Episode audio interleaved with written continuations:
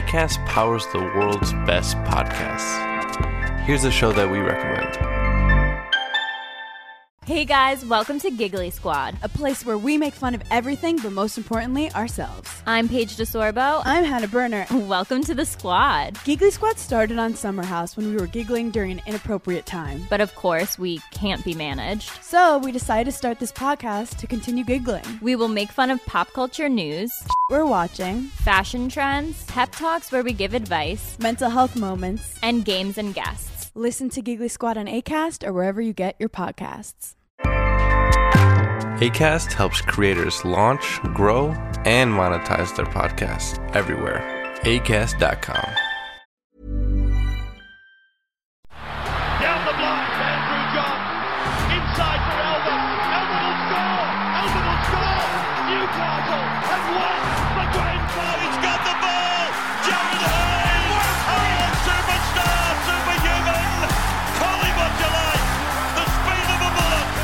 He hits it, he scores! He's got the field goal! He's got the premiership! He has gone from, as I said, a captain to a legend, and probably Rugby League immortality. That's not a try, that's a miracle! Welcome back to the Rugby League Guru podcast. Today we've got another installment of our alternate universe podcast. Today we're going to have a look at the 2015 Grand Final. What if Kyle Feldt never scored that try on the bell? Morgan crosses the 20, comes away to O'Neill. Gets the ball to Morgan. Feldt has scored. Feldt has scored in the corner. What a moment that was. Incredible stuff. And for me, you know, people always tell me that grand final, all they'll remember is Thurston's field goal. For me, Thurston's field goal is the third biggest play of that game. Number one, and in my opinion, it's the biggest play in rugby league history, is Michael Morgan getting the ball 30 metres out in front of the sticks with nothing on. He's standing still. He's facing the wrong way originally from memory, and he manages to produce a try on the last play of the grand final. As the siren goes there behind, he gets a right hand free and he throws it around the corner and hits Kyle Feldt. Sensational stuff. That's the biggest play of that grand final by a country mile. Don't tell me it's Thurston's field goal, please. Don't tell me it's Thurston's field goal when they had a scrum 10 metres out and he had the whole set to get himself ready. Michael Morgan's play there is the biggest play in rugby league history for me. Number two, and a very close second, is Andrew Johns in the 97 grand final. But what Morgan did in that play, I think it's so underrated. I think it's so underappreciated because Thurston's always been the hero that everyone wants and he kicked the field goal and whatnot. But Michael Morgan that night, don't even get me started on that play. Now, the second biggest play of the night, I think it comes a minute before this. Now, you've got to remember, it's the 79th minute. The Broncos are up 16-12. Anthony Milford, who should have been the Clive Churchill medalist in this game, in my opinion, he had a fantastic game. He makes another line break with 1 minute to go. He gets into the clear. He gets tripped over. He's on the ground. He throws a pass to Ben Hunt. Ben Hunt runs another 10 metres or so. He's on the ground getting tackled. And Kyle Feldt, just an eyes-up play. He flicks the ball out of Ben Hunt's possession. This is what gets the Cowboys the ball. It's a brilliant play, and no one ever talks about it.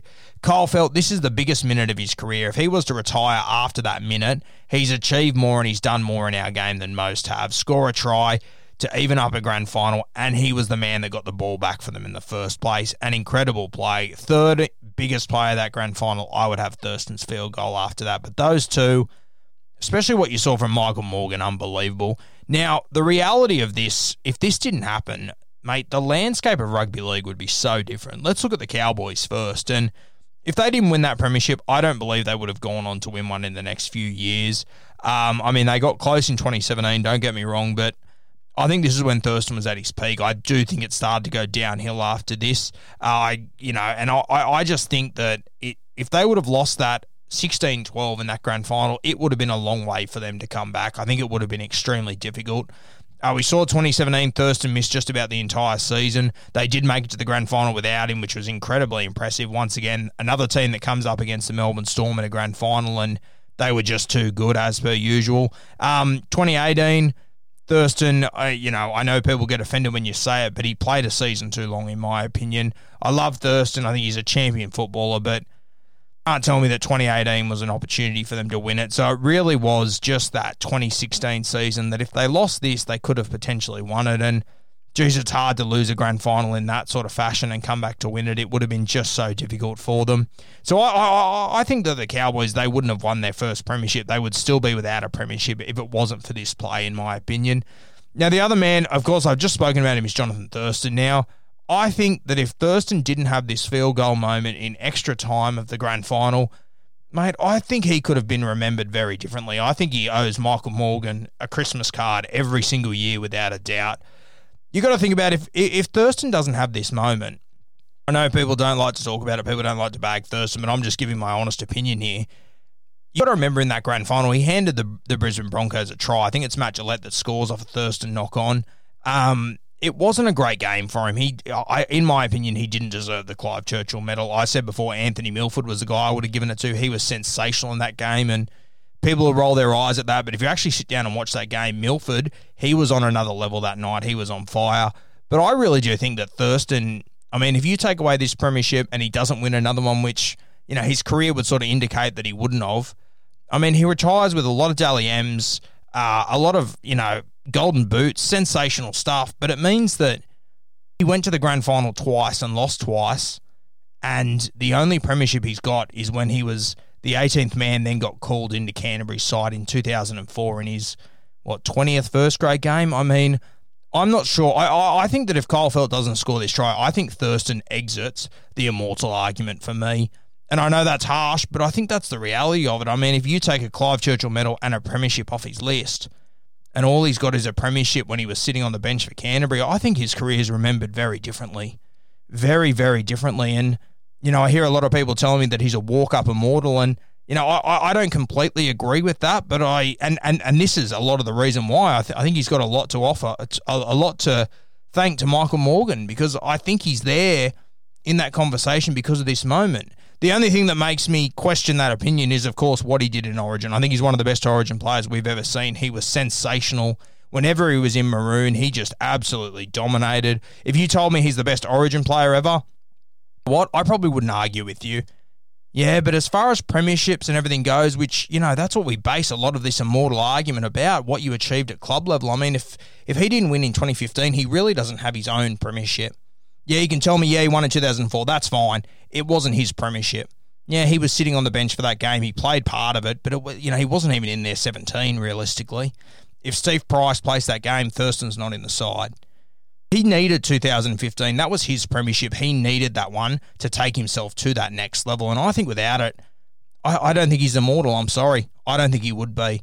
I think that a few things went his way on that night.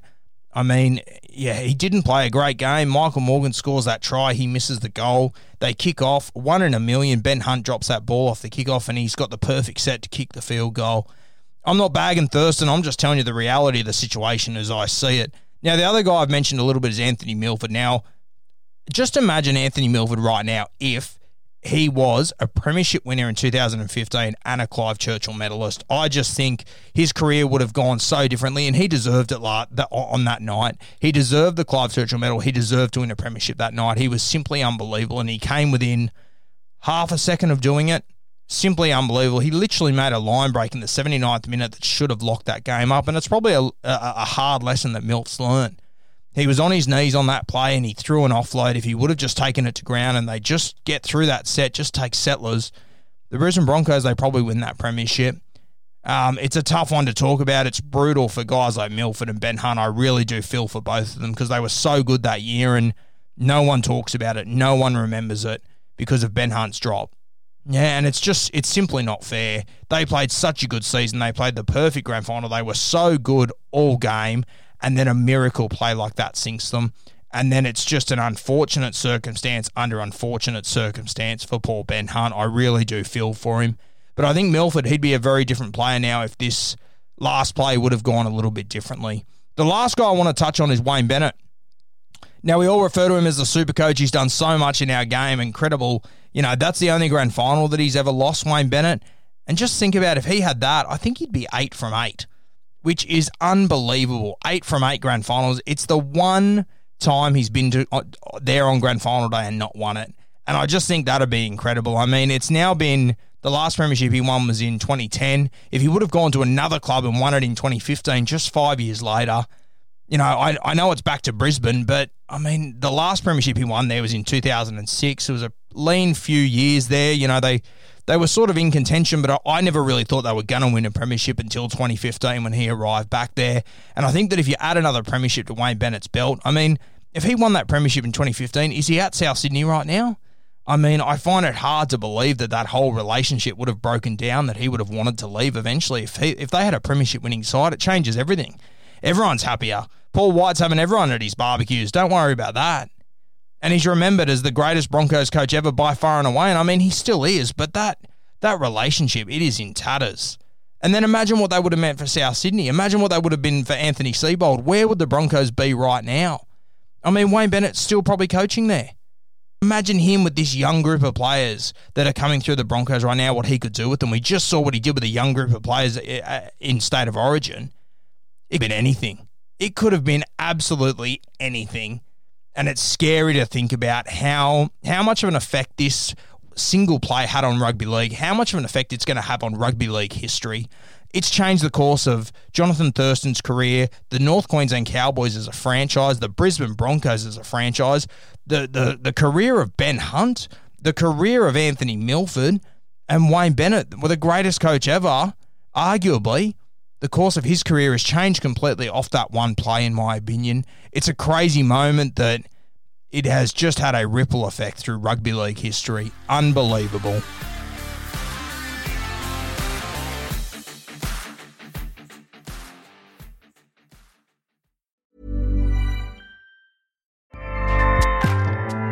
Acast powers the world's best podcasts. Here's a show that we recommend. Hey guys, welcome to Giggly Squad, a place where we make fun of everything, but most importantly, ourselves. I'm Paige DeSorbo. I'm Hannah Berner. Welcome to the squad. Giggly Squad started on Summer House when we were giggling during an inappropriate time. But of course, we can't be managed. So we decided to start this podcast to continue giggling. We will make fun of pop culture news. We're watching. Fashion trends. Pep talks where we give advice. Mental health moments. And games and guests. Listen to Giggly Squad on Acast or wherever you get your podcasts. Acast helps creators launch, grow, and monetize their podcasts everywhere. Acast.com.